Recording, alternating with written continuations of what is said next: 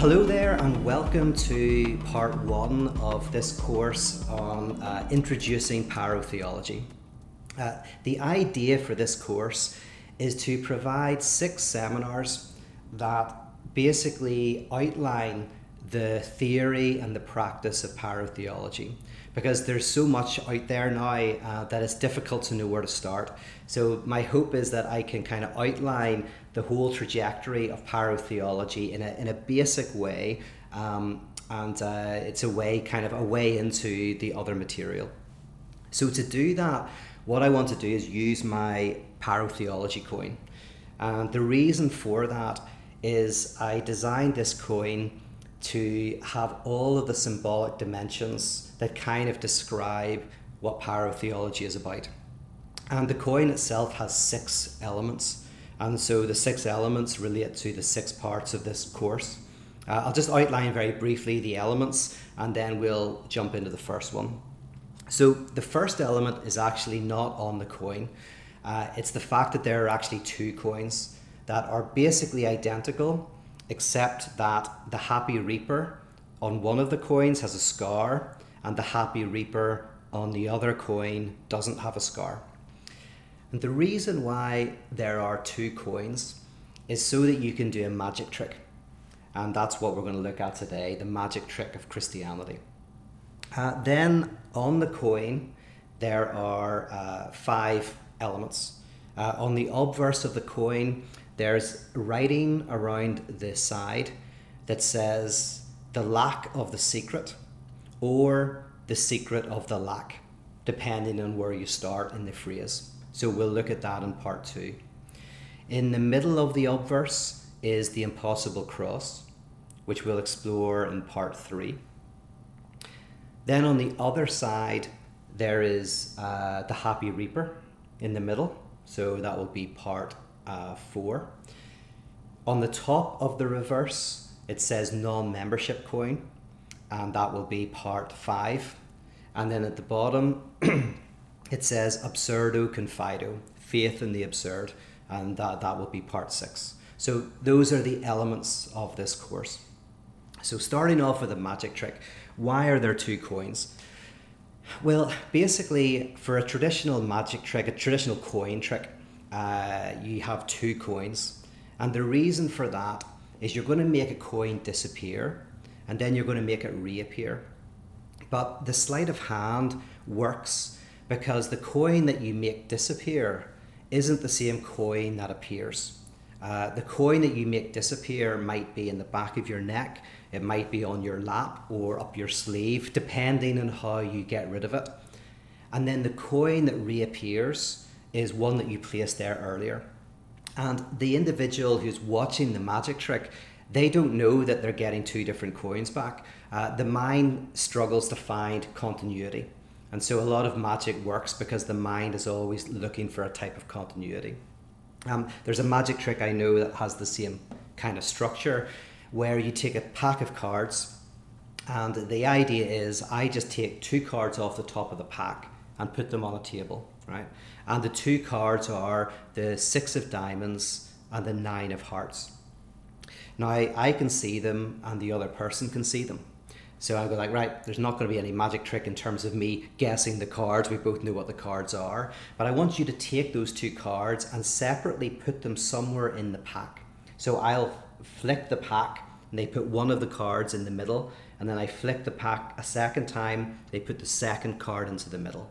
And so the two cards say the, the six of diamonds and nine of hearts. And then I, I hold the pack between my thumb and my forefinger, or my whatever finger that's called. Uh, yeah, forefinger. And I shake the cards until they start to go everywhere. And at the very end, I've got two cards left in my fingers. And I turn them over, and they're the two cards that you put into the middle of the pack. Except that they're not right? Um, I turned over two cards, which were the six of diamonds and the nine of hearts. But what I did before I gave you the pack is I put the uh, six of hearts and the nine of diamonds uh, on either side of the pack. So, so remember, I give you the six of diamonds and the nine of hearts. Uh, but I've put the six of hearts and the nine of diamonds at either side of the pack. So whenever I shake it, I'm left with those two cards. I turn them over, and you think you're getting the same cards back because you remember that there was a six and a nine, and you remember there were hearts and diamonds, but you don't remember what order they were in. And so you're impressed, right? So the cards you're getting back are not the cards that you put into the pack. And that's a basic dimension of like simple magic tricks. And you can describe this, it's often described as the three part structure. The first part is the pledge, and the pledge is where you hold up the object, the coin. Then there is the turn, which is the disappearance of the coin. And then there is the prestige, and the prestige is the return of the coin. Now, why do I want to start with this structure, which, by the way, will mark what we're doing over the six parts? The first two parts will primarily concentrate on the pledge. The next two parts will primarily concentrate on the turn, and the final two parts will primarily revolve around the prestige. So, why do I start there? Well, interestingly, um, in the 17th century, there was an archbishop called Tillotson. And Tillotson noticed something interesting. He noticed that when magicians were doing tricks, they often used the term hocus pocus at the key moment when something magical would happen. Basically, the moment when they would pull back the curtain and the dove that they had hidden wouldn't be there, right? Tillotson noticed that hocus pocus sounded a lot like hoc est corpus. And Tillotson worked out, and then there's no like definitive evidence of this, but it seems, you know, potentially pretty accurate. He was like, oh, uh, the magicians are saying hocus pocus as a type of mockery of the Eucharist, right? Uh, where the priest says hoc est corpus when the bread and the wine become the body and blood of Christ within Catholicism. And Tillotson said, well, no, that, that Christianity is not a magic trick. The Eucharist isn't a magic trick. Uh, it's not a miracle, like nothing magical happens, and it's also not some sort of trickery. Uh, he, as a good Enlightenment Protestant, said communion is an act of remembrance. That's what it is, an act of remembrance. So, what you have here is you have the Catholics who are saying at the time that a miracle happens and the bread and the wine change in relation to their very being. Then you have the magicians who are saying, no, it's just like a weird kind of magic trick, right? Uh, and then you have Tillotson who's saying, it's not a magic trick, it's not a miracle, it's an act of remembrance. Now, in relation to this, uh, I think it's the magicians who have had the deep insight.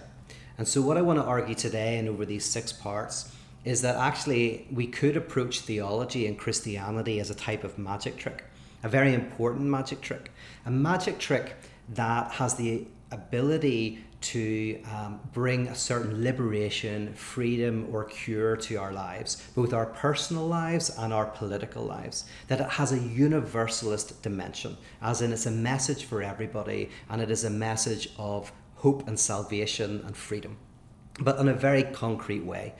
And that actually, by understanding it as a type of magic trick, we can begin to understand what that liberation is. And this is the core work and world of pyrotheology. It is an attempt to bring to the light the uh, liberating message that I think is embedded within theology and theological tradition, and also to develop practices that help us enter into that liberation and that freedom. Um, by the way, this is hocus pocus isn't the only thing uh, connected to religion and magic. Uh, another aspect of that is uh, magicians often talk about the patter and the patter is basically where I talk to you to distract you, to kind of lull you into like almost like a hypnotic state. You're listening so intently that you don't notice that I've done a little bit of uh, misdirection. And patter likely comes from the religious term paternoster, which is the repetitive saying of the Lord's Prayer that the monks and the nuns would do uh, during devotions. So there's, there's some kind of interesting connections there. So you have the pledge, the object, you have the turn, the disappearance of the object, you have the prestige, the return of the object. And We'll return to this at the end of this uh, set series.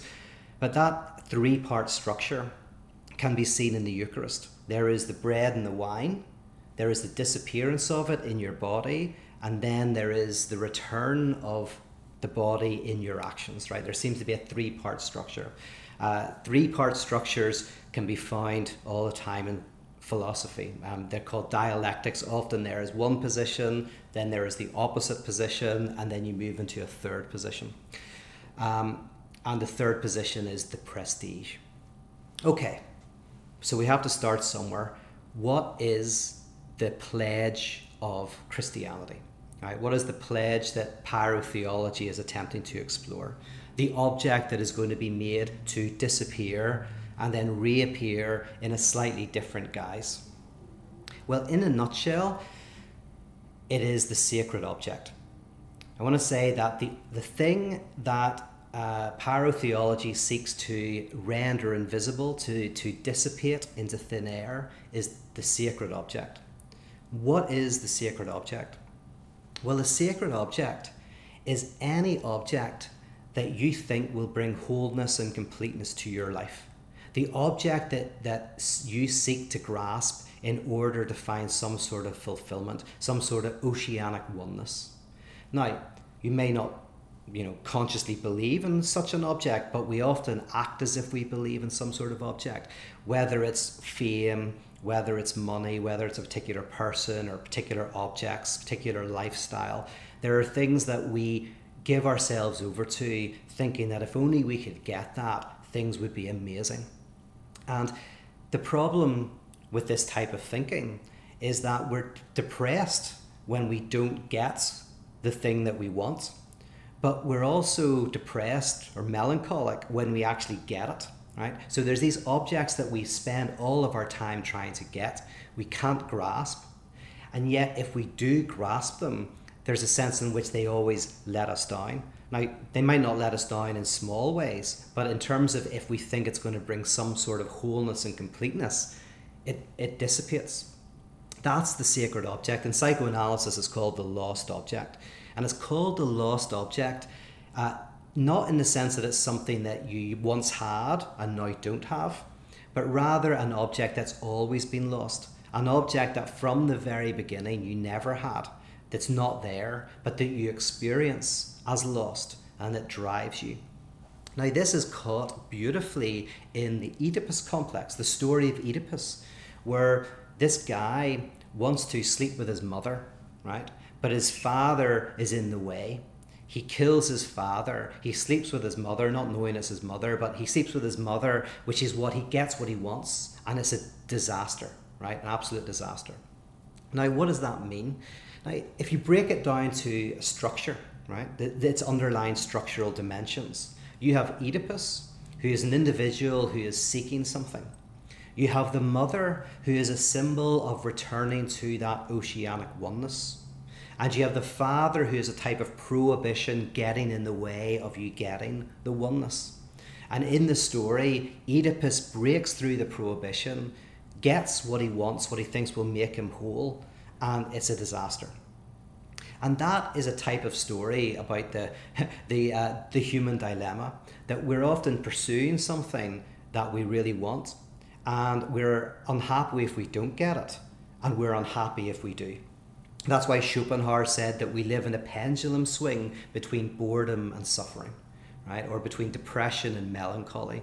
Depression, the sadness of not getting what you want, and the melancholy, which is the sadness of getting what you want. Right? Now, um, this is an interesting story because actually the, the biblical text starts with a type of Jewish Oedipal story. You have Adam and Eve in a garden, you have an object, a piece of fruit, and then you have a prohibition saying you can't have it. And Adam and Eve break through the prohibition, they grasp the fruit, which they think will make them like God, i.e., lack the lack, be whole and complete. But when they eat it, it's not a blessing, it's a curse, it's a disaster. Right? Now, in psychoanalysis, you have a thing called the superego, which is kind of like a voice that keep, keeps on telling you that you have to do something in order to be complete, in order to be better, right? It's always telling you that you're not enough, you're not enough, right? And in the, the biblical text, you have the serpent, which is the superego injunction that says, if you get that, then you'll be whole and complete. And yet, it's that very call that's telling you that you can be complete if you get the piece of fruit that deepens your experience of not being complete, makes you dissatisfied, right? So that's the that's the interesting dimension of the story is how the the promise of satisfaction is actually the very thing that births dissatisfaction. And then they break through the prohibition, they get the piece of fruit, and say the rest is history, right? Um, so we start off the text with just a very um, basic psychoanalytic insight that Freud brings out with the Oedipus complex. Uh, and the mother can be seen here as the sacred object. Now, what makes the object desirable in an excessive way is the prohibition. The moment you say you can't have that is the the moment when it can become something special, not just like another object in the world, but something that is better than every other object in the world, right? It's the very prohibition. Uh, this is what the term making love used to mean. Um, it used to mean a type of prohibition that generated love. So two people didn't make love. Uh, a third person made love, the chaperone, right? So two people would go on a date and they would go with a chaperone. And we would think consciously that the role of the chaperone is to protect the two people, to make sure they do nothing untoward, right? But actually, the role of the chaperone was to be an obstacle that would generate desire so that the two people could begin to fantasize about what they could do if the chaperone wasn't there to stop it. So in these school dances in a Catholic church or something where the, the priests are walking around making sure that the boys and the girls aren't doing anything too bad, aren't too close. In a way, they're the ones who are making love. They are generating a type of desire. They're making this desire, this excessive desire, which, if it doesn't exist, if you don't have the obstacle, can often just not not occur, not happen. Which is why a lot of dating apps are so difficult because in taking away obstacles, and the more dating apps promise to take away the obstacles, the more they take away the desire that the obstacles generate, right? So people have to create their own obstacles. Um, now, interestingly, the prohibition is, gener- is generating or is, is prohibiting something that's impossible anyway. So it's a weird thing. The, the prohibition uh, stops you from, from having what you can't get anyway, which is that type of wholeness and oneness. Now, that's something we're going to go into in more depth in part two, so I won't go too deeply into that now. But this idea that that we feel this type of lack, we feel this type of uh, uh, something missing in our lives that is generated by the prohibitions in, in life, the things that stop us from from getting something are actually the things that generate that experience of lack and get us to be even more frenetically obsessed with transgressing the, the boundaries and getting the thing. So that's what the sacred object is. I want to mention two things then about it. Is when you use the word object, you're talking about either something that exists, like the camera I'm looking at, or you're talking about a goal the object of this seminar is to describe pyrotheology. So it's either an object that you can grasp, that you can touch, that you can taste or smell or see, right? Or it's a, a, goal that you have in mind. Sacred object is more ethereal. It's kind of like it exists in its non existence. So it's a very special type of object. Uh, Slavoj Žižek, the philosopher, paraphrased the work of Lacan once, or a thought of Lacan, by saying, uh, God has every perfection except one. He doesn't exist.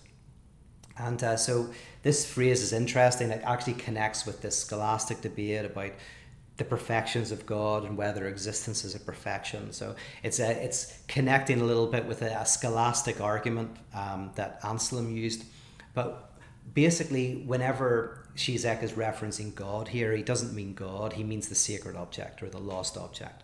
He's saying that the sacred object has every perfection. So whenever we're in the world and we have something that we so want that will fulfill us, that will make us whole, it will make everything good. It has every perfection. It promises so much. The only thing it doesn't have is existence. so that when we actually grasp something that we think will do that, we're left with nothing but a type of dead, cold rock. Again, Zizek has a beautiful way of describing this.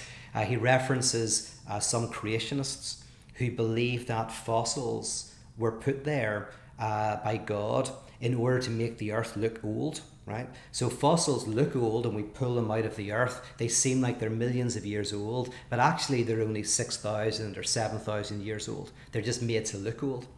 Uh, so a fossil is a fossilized remains of something that never existed.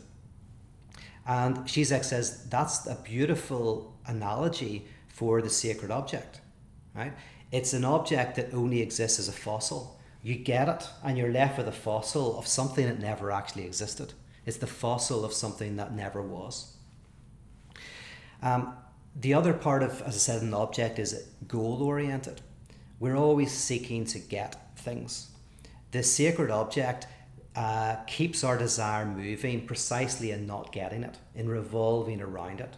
So our desire is maintained precisely by being like a planet orbiting the, orbiting uh, the sun, right? The sun being the sacred object, we are this rock that orbits it, and the although we think we want the object, the thing that we think will make us whole and complete, often the closer we get to it, the more we realize that it's not going to work, and the more we often unconsciously prevent ourselves from getting it precisely because there's a part of us that knows that if we get it, we will be confronted with the terror that it doesn't actually work. So then, the sacred object is anything that you think will make you whole and complete, right?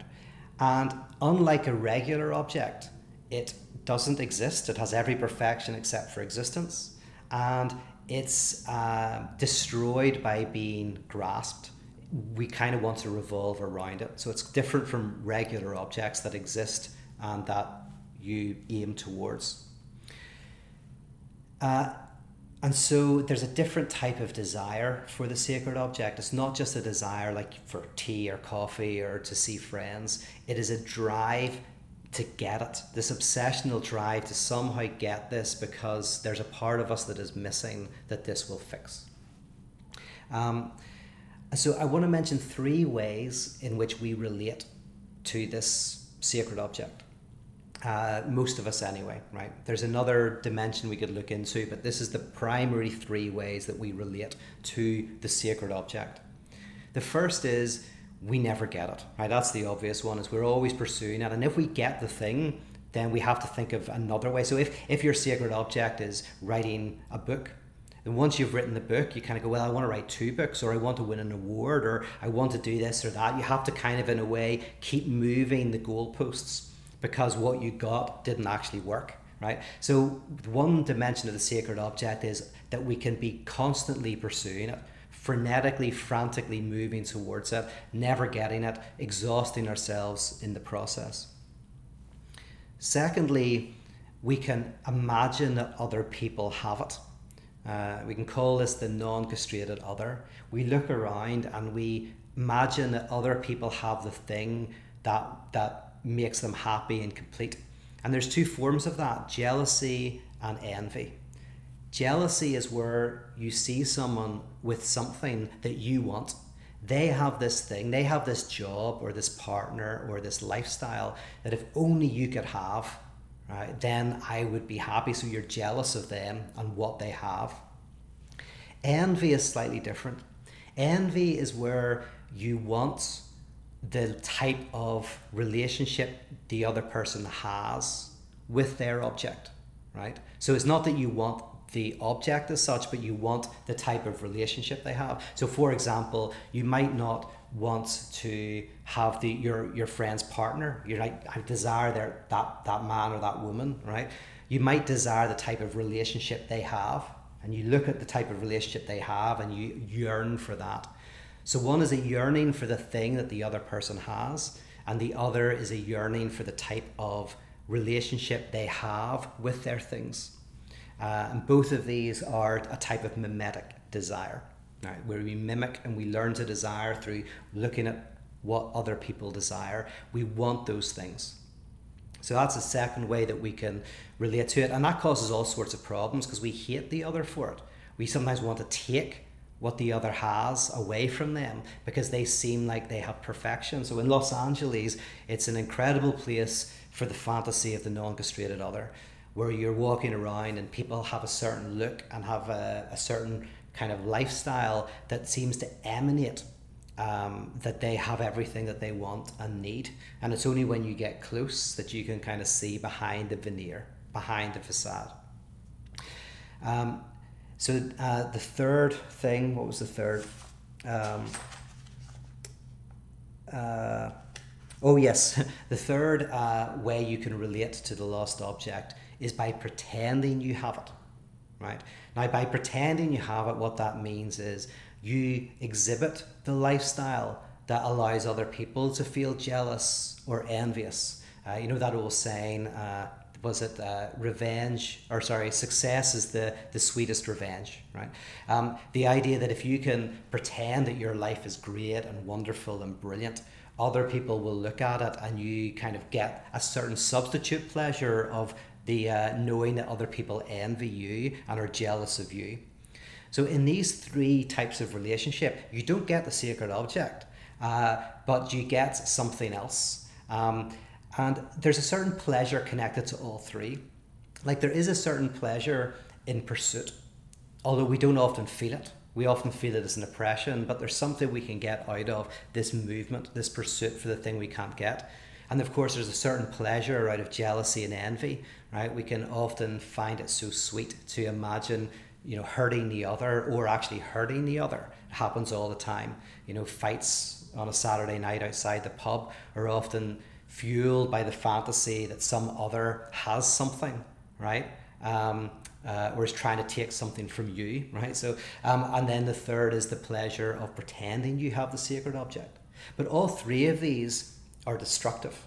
All three of these relations to the sacred object damage us, right, in various ways. And so, the final thing I want to say about the sacred object here is um, that this resonates with a notion of sin. Now, I want to talk about sin in a philosophically rigorous way, not in a terms of a confessional theological way. Uh, so, in terms of a kind of a rigorous philosophical way, the word sin can be described not as doing something bad or doing something wrong, but rather as a certain type of relationship to the sacred object. So, I want to mention three uh, dimensions of sin what can be called the ontological, the ontic, and the moral. So the onto, the ontic, and the moral. So what's the what's the ontological?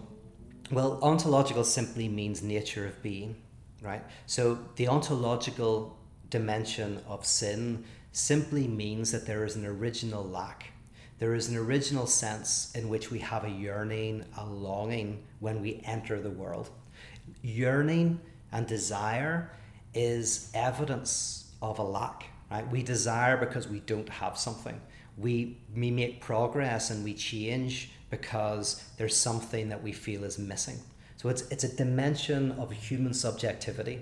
Uh, if we could imagine being without lack, uh, there would be no movement, there would be nothing, right? It would just be a pure substance. So there's something ontological about lack that, that this desire is part of what it means to be human. So that's the first dimension. The second dimension then is we place things into the space of the lack. That's the ontic. Ontic just means beings, things. So ontological means the nature of reality. Ontic means the things that are in reality. So at the ontic dimension of sin is simply that the various objects that we think will fill the lack. And that can be anything. It can be anything from a new car to a different partner to a different home to stamp collecting, right? Anything can be. Uh, and when I say stamp collecting, it sounds silly, but actually, if you're an obsessional person, you know you may obsessively be collecting something very, very insignificant, um, but frantically trying to um, uh, collect every magazine, right, in a, in a series. Because in one sense, there's you're you don't like the gaps in the magazines because you don't like the gap within yourself, right? So you're trying to fill the gap by filling up all the magazines and having every single one. That's why magazine companies advertise these limited edition 12 sets because they're trying to appeal to obsessive people who want all 12, who can't stand the lack, because they can't stand the lack within them. So the ontic dimension is anything, whatever it is concretely that you put into the lack that you think will fill it. And that could be any, this, this infinity, right? That comes down to pe- per, people's personal history. And then there is the moral dimension. The moral dimension is what you will do in order to get that or how you live when you resign yourself to not getting it right so whether that means alcoholism domestic abuse uh, outbursts of anger lying or stepping over people to get this uh, destroying relationships and destroying yourself um, this frenetic pursuit of the object or this renunciation of the object both create incredibly damaging realities and I would say realities that get to the heart of human evil, right? There's there's destruction in the world and in the animal world, but we're talking about a particularly human type of destruction, which is related to and revolves around the pursuit of the sacred object or the renunciation of the sacred object, uh, in which you kind of like try to say, oh, it doesn't matter, you know, I'll never get it. Say both of these lead to very poisonous personal relationships and poisonous political projects. I mean, just to name one thing that comes out of this uh, scapegoating. If you can't get the thing that you think you need or want, you'll maybe blame a community that they're they're at fault. Whatever group it is, if only we could get rid of them, then everything would be better, right? So your fantasy that the sacred object is just at the other side of those people who we need to get rid of. And there's a lot of pleasure you get from that because it, it, it allows you to avoid the deeper trauma that I'll talk about in a second the deeper trauma of realizing nothing's going to ultimately work. Now, there's better and worse ways of not getting what you want, but there's nothing that is going to fix everything in some sort of magical, utopic way. So that's the scapegoating mechanism. Comes straight out of this type of denial of the lack, the attempt frenetically and frantically to to fill it, to somehow kind of render it gone. And our lives continue to to revolve around this. Okay. So what about the turn? Well, the turn is the disappearance of the sacred object. And just very briefly, I'll talk about the turn the prestige here because we're going to go into that in more depth in the later parts.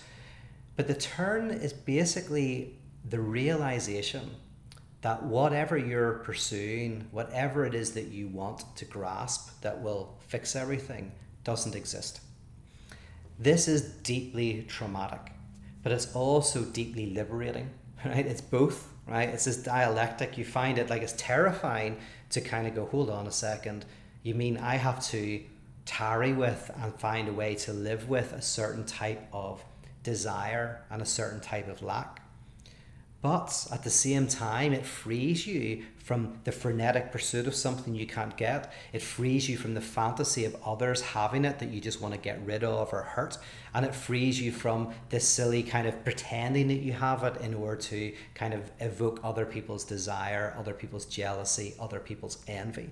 So it frees you from the, the power of the sacred object, but it's a massive cost. The cost is phenomenal. The cost seems like nihilism you know, seems like a, a relativism, a pure falling into the void. That's why we avoid the void. We avoid the gaze of this lack in any way we can, right? We, we don't want to go there. We want to avoid confronting it. Um, I want to tell you the story about Orpheus and Eurydice because I think this captures the turn very nicely. In Greek mythology, the story goes that Orpheus, who is the, the son of uh, the god Apollo, so descended from gods, falls in love with Eurydice. And uh, they have a short but beautiful marriage. And yet there is a prophecy, and the prophecy says that uh, this love will be short lived, something disastrous will happen. And sure enough, when Eurydice is out one day, she gets bitten by a snake. Uh, she dies instantly and goes into uh, the underworld, which is guarded by Hades himself and Cerberus, the three headed dog. Well, Orpheus is distraught. He doesn't know what to do. And so he does what is almost impossible. He goes into the underworld.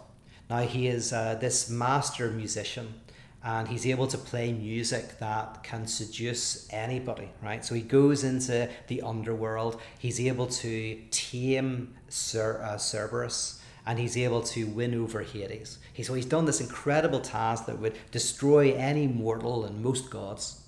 He's there, he's talking to Hades, and Hades is so impressed, he says, Okay, I will let Eurydice leave the underworld, but you have to do one thing there's always something you have to do, right? So it wouldn't be a story without it. So what's he have to do? Well, you're imagining it's going to be something pretty difficult. He's going to have to slay some monster or whatever. But actually, Orpheus has already shown that he is courageous, that he is brave, that he fears nothing, right? He's gone into the underworld. So it's like, right, whatever it is he has to do, this guy can do it. But Hades gives him a bizarrely simple task. He says, all you have to do is walk out of Hades or walk out of the underworld. Eurydice will follow you. And don't look round. If you look round, she will be taken back into the underworld. But if you don't look, you just play your music and walk out, she will walk with you. Orpheus is like, easy. So Orpheus starts to walk to out of the underworld, but just feet away from the exit he loses his nerve and he wonders is Eurydice really following him? Is she really there? And so he glances back and he sees her and he sees her as she is pulled back into the underworld forever. Right. Now, on the surface, this is a story about uh, Orpheus being an idiot, right? Being too impatient, losing his nerve at the last minute, right? But if it was that kind of story, then it wouldn't really have any universal appeal, right? There, it wouldn't be a, a, a, myth in the sense of telling us something deeply true about what it is to be human. So, is there a different way of reading it? Well, yeah, basically, you can see that potentially Orpheus wants the memory of Eurydice and the memory of what they had more than wanting her back. Not consciously, but unconsciously. In other words, they've had this short, incredibly intense honeymoon relationship, which was probably beginning to, you know, uh, become normal, become mediocre. And then Eurydice dies. And so now Orpheus has the memory of something, the memory of something that is not really something, right? That that perfect type of relationship only kind of exists in our minds in moments that we can kind of craft that's not really about a long term relationship with, with all its mundane things and its difficulties and its sufferings. And so, Orpheus, why does he look round in the last moment? Well, so that he can see her, maintain the memory of her and the memory of what could have been. And so, he would prefer to lose her than to lose the memory of a perfect relationship. And it's the memory of something that doesn't exist. That's the other thing. So what's called a simulacra, a copy of something that doesn't have an original, right? Is that that's what a lost object is? Is uh, uh, the thing that we get is a copy without an original, and it sounds like a crazy thing at first, but actually this is very common uh, uh, experience in human behavior. That the closer we get to the thing that we think will fix us, the more we can often unconsciously rebel against it, because we realize it doesn't work. It can so for example, if you've been in a couple of relationships and they haven't worked, and then you go into another relationship, and maybe the previous two were just contingently didn't work. There were some issues that came in and it just they fell apart. The third relationship you might actually destroy yourself, right, without even realizing it. Because you kind of already know that it's probably going to become mundane and so to maintain the notion that there could be a perfect relationship, you have to at the last minute when things are starting to work, kind of self-destruct it in some kind of way. This is also beautifully caught in a parable that uh, Rene Girard recalls, where a man is told that in a rocky field there is a treasure under one of the rocks. And so the man goes in and starts to pull up all of these rocks to try to find the treasure. Well, eventually, says uh, Girard, the man will seek a rock so heavy he cannot lift it.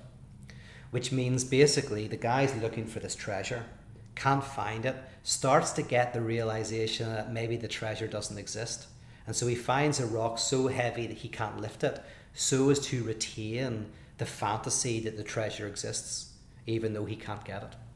This is why, as well, people who are religious often prefer a meaning over meaninglessness, even if the meaning is damaging to them, right? Whereas God is punishing us because God hates us and hates what we have done.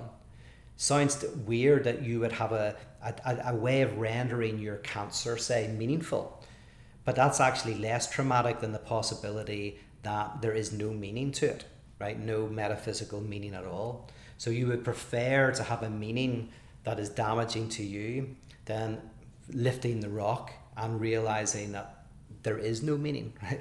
So that's the nihilism of the turn. It's this terrifying experience that the thing you want, the sacred object, doesn't exist. It's that experience of that loss.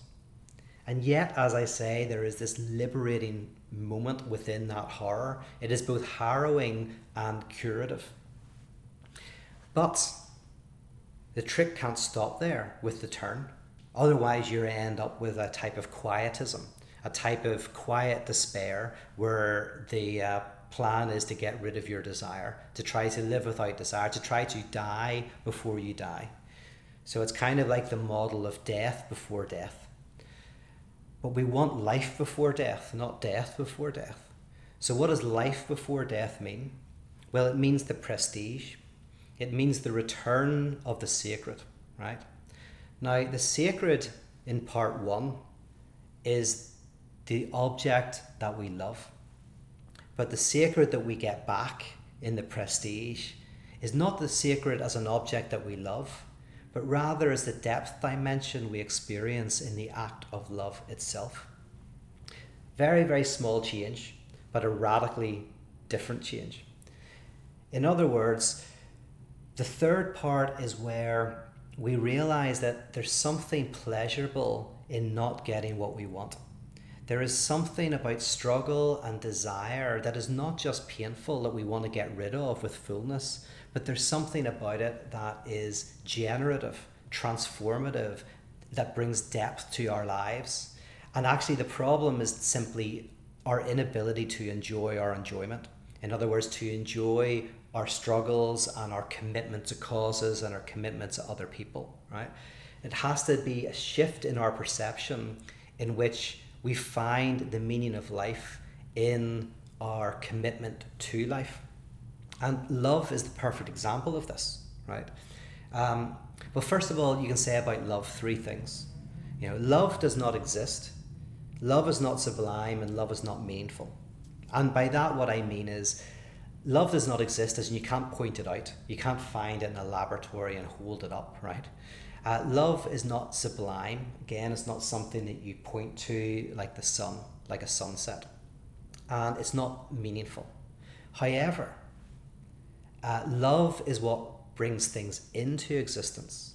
It's what renders things sublime and it's what makes the world meaningful. Now, what I mean by that is if you're in the world, you're walking around, you see lots of people in the world, right? You're always engaging with people, right? When you go into shops, when you buy food, when you get an Uber, you're, you're engaging with people all over. But they don't properly exist because to exist means to stand out. And they don't stand out, they're part of basically the workings of the world. They're mechanisms, they're functions. And you may be polite to the person at the train station or whatever, but they're ultimately a function. But when you see somebody that you love, they exist, they stand out from the, the kind of grey background. They're not just a function, right? So love is what brings things into existence, standing out. Just like in the in the, the Torah when it talks about the earth is formless and void and then the word brings forth life from the void, right? That's what is that's what love does. It kind of out of the the formlessness of function, it brings this depth, and there's a singularity. There's someone I love. They're in color, right? So in a way, when you love something, it stands out. It becomes something. Secondly, say love's not sublime, but it renders things sublime. So when you love someone or love a cause, that that person or that cause has um, an additional dimension to them not an extra heart like in Doctor Who or whatever, an extra physical thing, but rather everything they are and do, or the thing about that cause has this sublimity to it. It has this beauty. It's not just one thing among many. And thirdly, say love is not meaningful, it renders the world meaningful. So if you're in love, even if you don't believe the world is meaningful, right? So you say, I don't think the world has any ultimate meaning. But in love, you can't help but experience the world as meaningful. Even if you don't believe it is, you, you existentially experience it as meaningful. And if you don't love, and you've experienced the loss of love, and you're in that place where your desire is, is, is almost flatlining, even if you believe that the world is meaningful, you can't help but experience it as meaningless, right? So there's, there's this element to love that it, it's not it, when you treat it as an object that exists that's sublime that's meaningful you end up with nothing. But when you forget about it as an object and you engage in love it becomes the most preeminently existing sublime and meaningful of all things right? So the moment you stop relating to it as a thing and engage with love it becomes a kind of like a, a, a, a hyper version of those three. Uh, you can say love does not exist it insists so John Caputo talks about God as an insistent reality, not an existent reality. It's something that insists, makes a demand, pulls us out of the world, right, and into the world. Um, also, an important part about love is love is all about yearning and desire. Now, the thing about yearning is that you yearn for what you do not have. You yearn because of a certain lack. Now, technically, if you fill the lack, you get rid of the yearning. And in everyday desire, that's the that's the point. The point is to bring homeostasis. The point is that you feel hungry, so you feel a kind of dissatisfaction. You eat, and that's quelled, and then you're happy. Or in a holiday, you feel stressed. You go on holiday, you no longer feel stressed. Right? Love is like on the other side of this because love is like a hunger again. Like it actually generates hunger, or it generates stress. It it generates um, a lack of harmony, right? There's a certain yearning in love, but it's a full desire, not an empty desire. It's a full type of yearning, not an empty type of yearning. In other words, it's a yearning that is satisfying in its dissatisfaction. It's a yearning that renders the world meaningful and giving it depth rather than rendering it meaningless and something that has to be overcome. So the the prestige of Christianity that I'm exploring in pyrotheology is the notion that we no longer pursue enjoyment, or sorry, pleasure, rather enjoyment. So enjoyment has the word joy in it. Joy is a theological concept, right? So what is pleasure? Well, pleasure is kind of the happiness you get from achieving a certain goal that you wanted, right? But enjoyment is the pleasure you get or the happiness you get from not achieving a goal, right? But rather continuing on to try to grasp something. It's kind of like a type of happiness that comes uh, indirectly through the pursuit of something you find meaningful. And C.S. Lewis talks about this when he talks about joy. Joy is precisely a type of happiness in what you do not have. So for him, it's connected to the utopic vision of heaven. He says joy is when you get a sense of the heavenly that isn't there, right? So it's not depressing, it's actually pleasurable.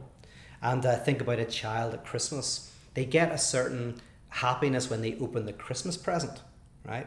But they get a certain enjoyment in waiting every day in the run up to Christmas. Now the problem is they don't enjoy their enjoyment sometimes. They they're having temper tantrums. They can't wait to get to the point where they open the present because they still think that the real uh, the real happiness is in opening the present. They don't realize that that's often the big letdown, right?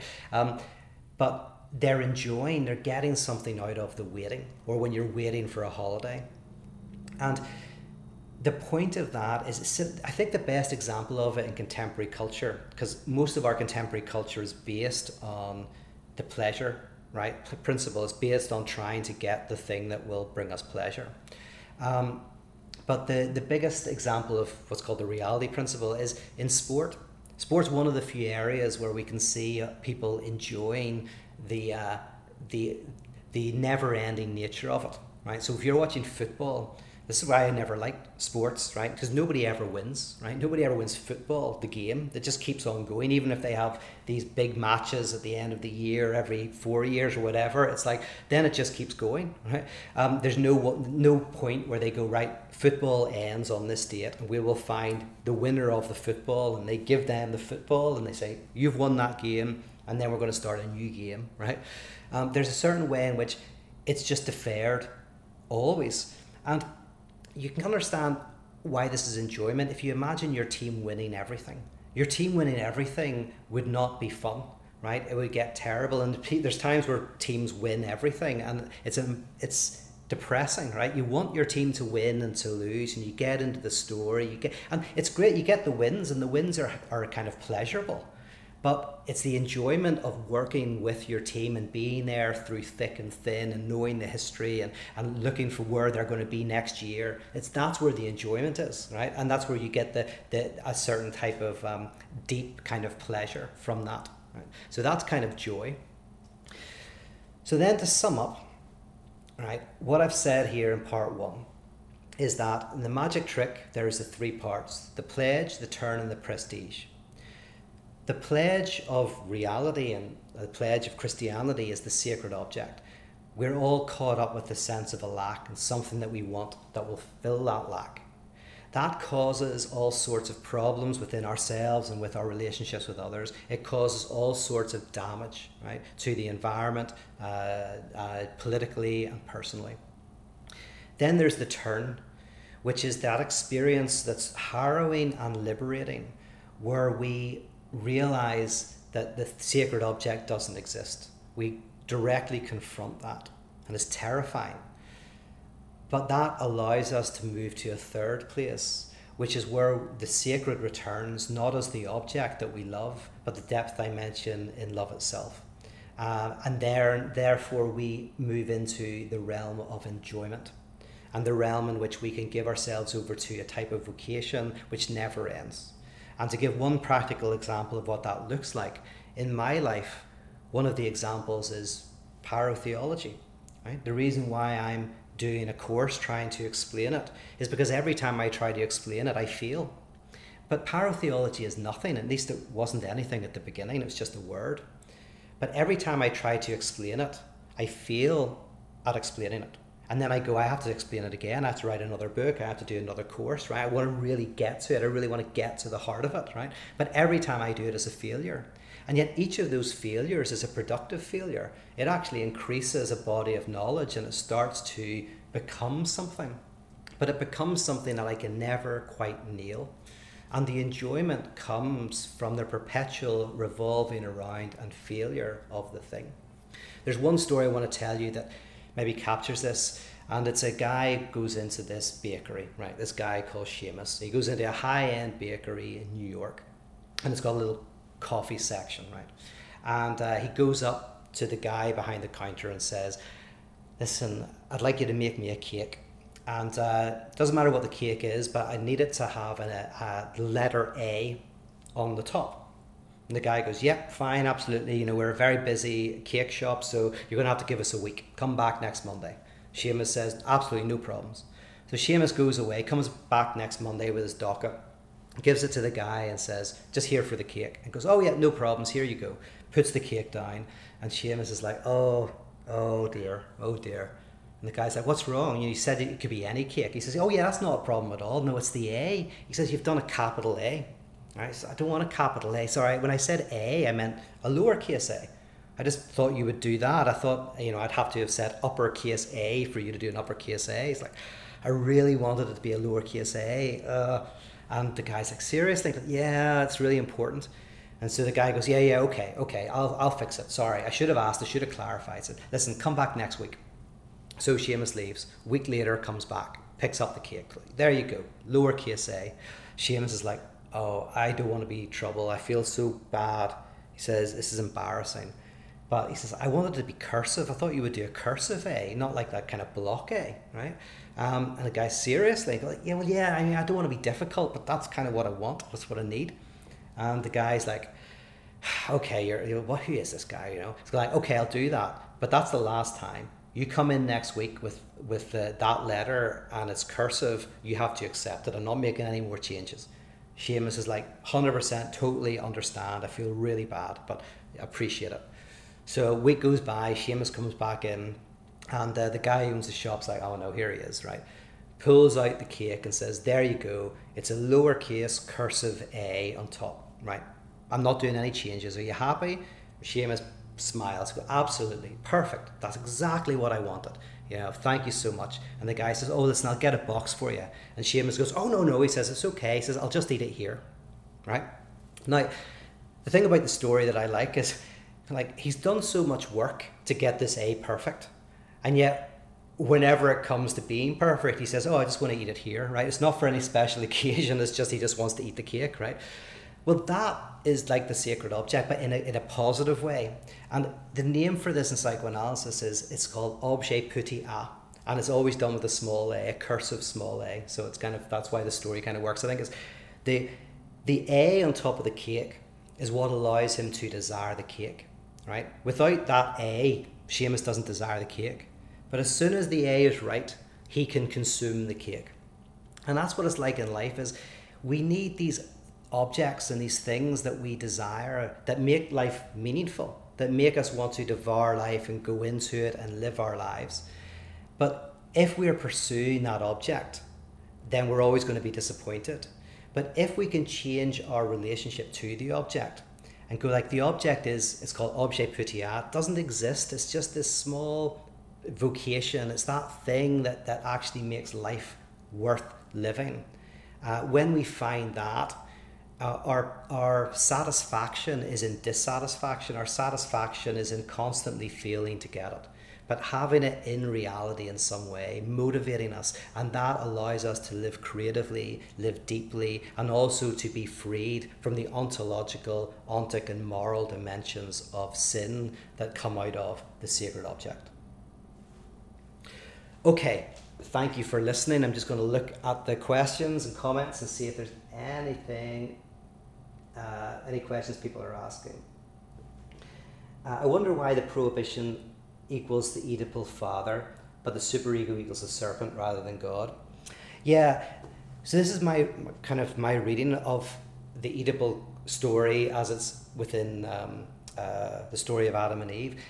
The funny thing is, right? So your question is, right? Why is the the prohibition is the father, but the superego is the serpent? Well, yeah, because in well in the Oedipal story, the father is the prohibition, and so in the story of Garden of Eden, God the Father is the prohibition. And in psychoanalysis, the, the father figure, who's often not the father, but the, there, there has to be, in a sense, a figure that breaks the unity between the primary caregiver and the child right otherwise psychosis kind of results so there is the there is kind of the, the breaking in of the of the uh, originary unity which isn't really an original unity sorry but it's uh, that the, that relationship between the primary caregiver and the child is broken. But the very breaking of that, which is the prohibition, is what then causes you to desire to fix that that gap. And then what happens, which is called um, separation, is whenever you, you're not allowed to fix it, you have to find substitutes so the child has to find substitutes for the mother. So one of the first substitutes is like a security blanket, a transitionary object, an object that is the mother but not the mother, right? Or the teddy bear is a transitionary object that is kind of both the primary caregiver but also not the primary caregiver. Um, that's really the first substitutionary object. Um, so um, in terms of the superego, in the Oedipus story, there isn't the superego. That's the funny thing. That's why I think almost the story of the Garden of Eden would have been a better one for Freud. Uh, the superego, but is the voice that is always telling you that you have to do something in order to achieve success. And the technology for exorcism of the superego or the serpent is grace, because grace is the idea that you don't have to do anything. So grace is kind of the the um, the technology of exorcism within theology, and it's not dissimilar from coming to the cure in psychoanalysis, which is kind of being able to uh, being able to live within your reality rather than seeking to fundamentally uh, escape it, but to live within it in a in a in a in a antagonistic way. That's important. The true psychoanalysis is not about adaptation to your environment. It's about a productive misadaptation to your environment. Um, and that's what I'm talking about by the prestige. When you find a vocation that makes you want to change the world in some way and transform things, that is a productive, creative maladaptation to the world. You do want to be adapted to the world. This is the problem with counseling and a lot of therapies. Uh, let's see. And there's an actual Seamus here. Hi, Seamus. Uh, we've talked before. Uh, do you think that intellectual understanding, investigation, more than contemplative practices, meditation, can develop or accelerate uh, a religious life as the cure to desire and lack. All right, very good question. Okay, so question Seamus is asking is right. you know how how effective is the intellectual life in experiencing this movement through the the um, privilege, turn, and prestige, and okay. So here's two two ways of thinking about it. One is it doesn't do much good at all right? The intellectual is fun. It does it does good stuff. It's really enjoyable to understand. It's also important if you're going to try to help people go through this experience because you've got to understand what you're trying to do. But it's not the work itself. It's like it's a reflection on the work. It's not work.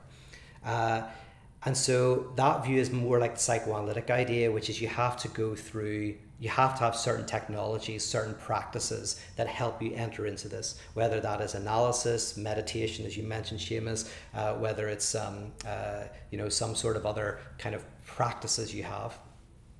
Um, and then and then other people there's the other view, smaller view, which is that the intellectual life can be an important part of the cure. That the intellectual life can help you kind of experience this loss uh, and this kind of notion of the return of the sacred as depth I mentioned. And I I guess I guess I would say that I, am very sympathetic to the idea that we need practices. That's why half of pyrotheology is transformance art. Practices that help us enter into this, which means you don't need the theory. Nobody needs the theory, right? You can have practices that help you experience this at a very existential level without knowing what's going on. That's why in psychoanalysis, nobody the analyst doesn't talk to you about the theory. They don't need to talk to you about the theory. They're doing the practice. And I'm more inclined to think that. However, I do think that the intellectual life can be a form of cure. It can be one weapon in your arsenal for doing this. So I kind of I do think philosophy has a place. I think philosophy can be part of the cure, um, but if philosophy was the major part of the cure, then that would be bad, first of all, because most people aren't interested in doing philosophy, and um, uh, also thinking is very limited, really. So, in answer to your question, my thought on this, and I would love to explore this more and think about it more, but my thought is you need practices generally, you need community, you need to go through this. That's why I believe in the, the an institutional form, right? Transformance art that that is rituals that help you enter into this music and art and poetry and uh, talks and all of that, but also uh, like sermons, but uh, also that uh, I think there are certain philosophers like Kierkegaard and Hegel who who found the cure through deep study and contemplation. So maybe um, I kind of I almost want to see philosophy as a type of practice. It can be a type of practice. Uh, Joshua says, is there some conceptual overlap here with James Carse's finite and in oh, uh, finite and infinite games, where he says the only purpose of the infinite game is to prevent it from coming to an end, to keep everyone in place. So I don't know the book, but I love the quote. so let me read that again. The only purpose of the game, the infinite game, is to prevent it from coming to an end, to keep everyone in play. I mean, yeah, I, I don't know the book, but that's a beautiful description because here's the thing is that potentially progress, and I use the word progress with a lot of caveats and, and uh, because I don't like the word pro- progress in general because the progressive notion is we're moving forward whereas the, the notion of uh, pyrotheology is uh, with psychoanalysis is we're moving deeper and deeper into contradiction. We're moving deeper and deeper into a type of lack. But that movement into more contradiction into a never-ending process is what generates progress. So progress is not the aim. It is the um, it is the unintended result of the game itself, the infinite game. So in other words, basically, I mean, Adam Smith thought this about capitalism. When when Adam Smith talked about the invisible hand of capitalism, he meant uh, that he believed that capitalism is a kind of fantasy, right? As in the idea that if we have loads of money, we're going to be happy. I thought, like, of course, that's ridiculous, right? There's obviously a certain amount of money you want in order to be able to have your basic needs met. And so, but once you get to there, then exponentially growing isn't going to do anything. But he felt it was a necessary illusion to make technological progress within society. So as long as there's enough people who are caught up in the in the fantasy, in the illusion that they could be really happy if they had lots, then the the um, the result of that is they create things just to make money, but those things actually improve our lives. Now that is a form of what you see in analysis, like it's a different form, but but this idea that that we can be, uh, you know, pursuing the game, and in the the repeated failures to bring it to an end, we generate uh, something productive. I guess even to, to use the idea of a game, the constant infinite nature of a sports game means that people are getting better. You know, maybe like you know, we see like progress being made in terms of how fast people can run and the type of training they do in order to reach this goal. But actually, winning winning the, the race is not going to be that exciting. It's all the, the preparation, but it's the, the fantasy of winning the race that keeps you doing it. And the, the, the difference that I'm talking about is that once you see through the game, it doesn't take away your desire. It doesn't put you into quietism. It just allows you to reframe the very way that you desire. You desire in a different mode. And that's what the apocalyptic vision is, is that not not that the world is reformed to fit our desires, but our desires are reformed so that we no longer need to kind of like a, uh, uh, frenetically pursue something. But still, we, we have the infinite game going. We just now see through it. And there are people who would say, and I would argue this, is that modes of production, economic systems work by hiding the truth, by not exposing you to the truth. Whereas I'm going like once you see the contradiction, once you see the um, the fantasy, it it will destroy a certain type of economics, but it won't destroy people's desire to improve themselves and to do well. I don't know if I'm waffling now. Um, let's see, one more question is at the end. This is from Paprika Ramsey. Uh, is, uh, da, da, da, is is it being with the lack of desire somehow? Oh, I sorry, I think this is part two of the question. Sorry, yes. Creative malap creative malap maladaptation. The problem with therapy, as you just mentioned, can you go through, into that more yet? I'm trying to understand what pyrotheology would see as the goal or good way of living, and how do you like? Is it being with the lack of desire somehow, such as uh, some say sitting with mystery instead of always trying to find the truth? Yes, all of that's great. So you're asking basically, you know, mention the thing about therapy. First of all, I'll do that. Is there's kind of two ways of thinking about therapy, right? There's what you see in counseling and a lot of uh, life coaching and a, lot of kind of non-analytically influenced therapies where the idea is to kind of like adapt you to your world better. So adaptation and integration and containment. So these are the kind of goals to to integrate you into your world, to get rid of the contradictions in your life. And the contradictions in your life are symptoms. So a symptom is a is an amalgamation, a conglomeration of of, of conflictual desires. You want to shout at someone, you want to keep your mouth shut, so you grind your teeth. Or you've got a bad, bad you kind of, um, you, you want to go home and you also don't want to go home, so sometimes you forget your keys. So the forgetting of your keys all the time is this really weird symbol or symptom of a conflictual desire, whatever it is.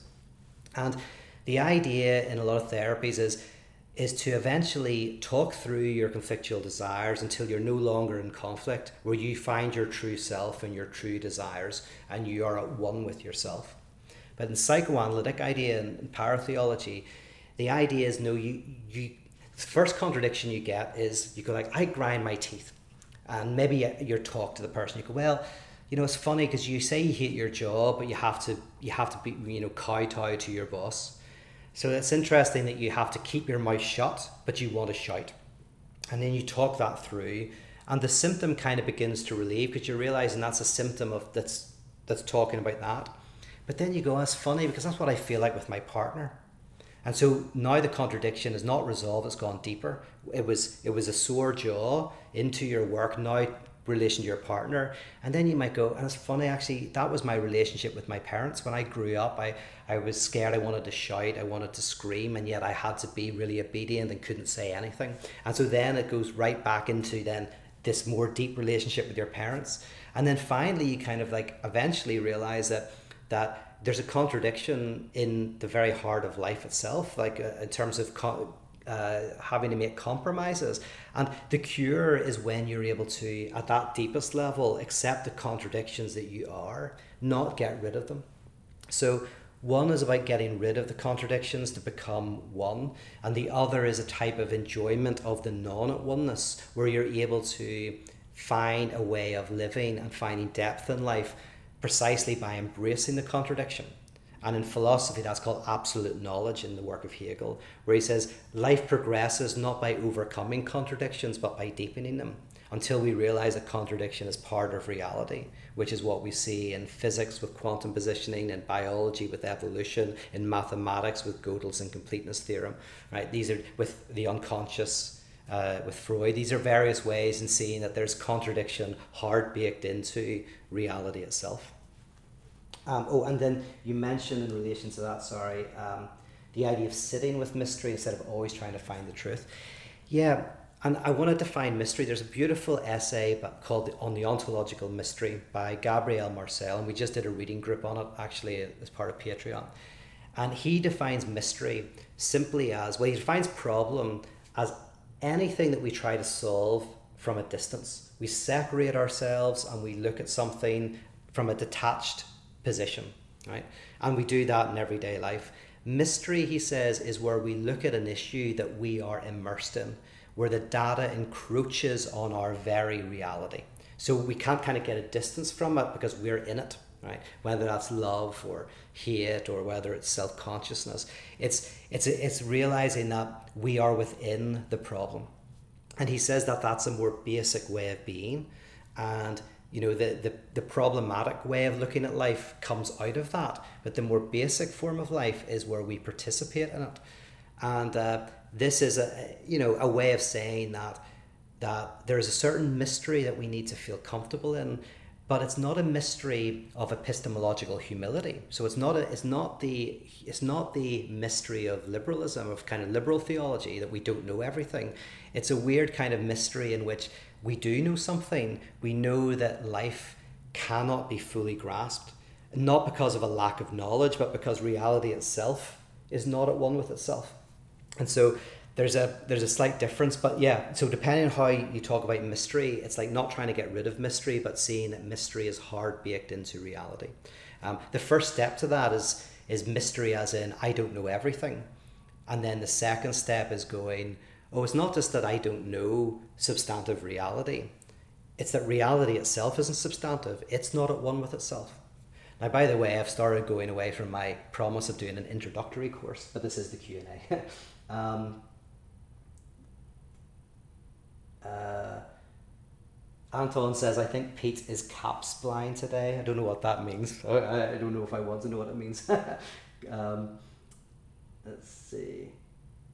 All right, I think I think. Oh, um, yes, somebody put. I see a question. Bill put question in caps I didn't see it. Very sorry about that.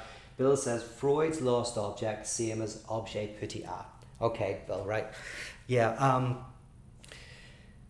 so I've been using the term sacred object. That's the kind of term I like to use. Connects it with the theological tradition. It's basically similar to the lost object. Um, there's two different ways in which this kind of object that's not nothing and not something, this object that has every perfection except for existence, there's kind of two ways it can be talked about das Ding, the thing, and objet petit a. And they're slightly different. And uh, maybe the, the, the difference between them is das Ding, the, uh, the thing, is, is like the experience of a lack that is overwhelming, like in a horror movie. There is this something that is everywhere but nowhere. You can't see it. It's kind of like this this something that threatens to destabilize your very existence, pull everything apart. The das Ding that is the lack, that is this something out there. And objet petit a is like the lack as it's kind of like symbolized and, and in the world and uh, uh, something that you can approach. That's the way I understand it in brief. But actually, there's um, there is an episode about that on um, that Todd McGowan talks about it uh, on Why Theory. So if you want to look at their their podcast on objet petit a, I think um, you know they might be able to define that a bit a bit better. But yeah, there is this slight you know, there's like these two different terms that are being used to describe a type of lost object. Das Ding, which is the just the experience of loss itself, that's kind of out there, and then there is the experience of lack that is kind of like more manageable and in the world. Um, that kind of generates our desire, and I think that's one way of talking about the difference. But yeah, the lost object and the sacred object are you know these are kind of pretty much the same. Um, oh, I did miss. I did miss some other questions, did I? But she, yeah, Kate says, but did she Seamus like the cake? Yes. He, he could only like the cake because of object A. He couldn't like the cake until he had the A right. That's the point. It's like we can't enjoy life until we have the kind of thing that makes life enjoyable, and that's what people lose when they're depressed. Is they lose object A. They lose um, they lose not just the object of their desire, but the object cause. So, say you're with a partner and you lose them. You don't just lose an object in the world that you desired, you also lose what allowed you to desire everything. So, you lose desire of everything. And a part of analysis is getting your desire working again, getting you able to desire stuff again. So, uh, we all need the, we need we all need the A in the cake to make life desirable. Um, and we have to realize that it's not the A that we want, uh, it's the A that allows us to want. We'll stop there. Thank you so much for being part of this. Part one, uh, we'll be doing part two next week, and we'll look at the lack of the secret or the secret of the lack. Thanks very much. Take care.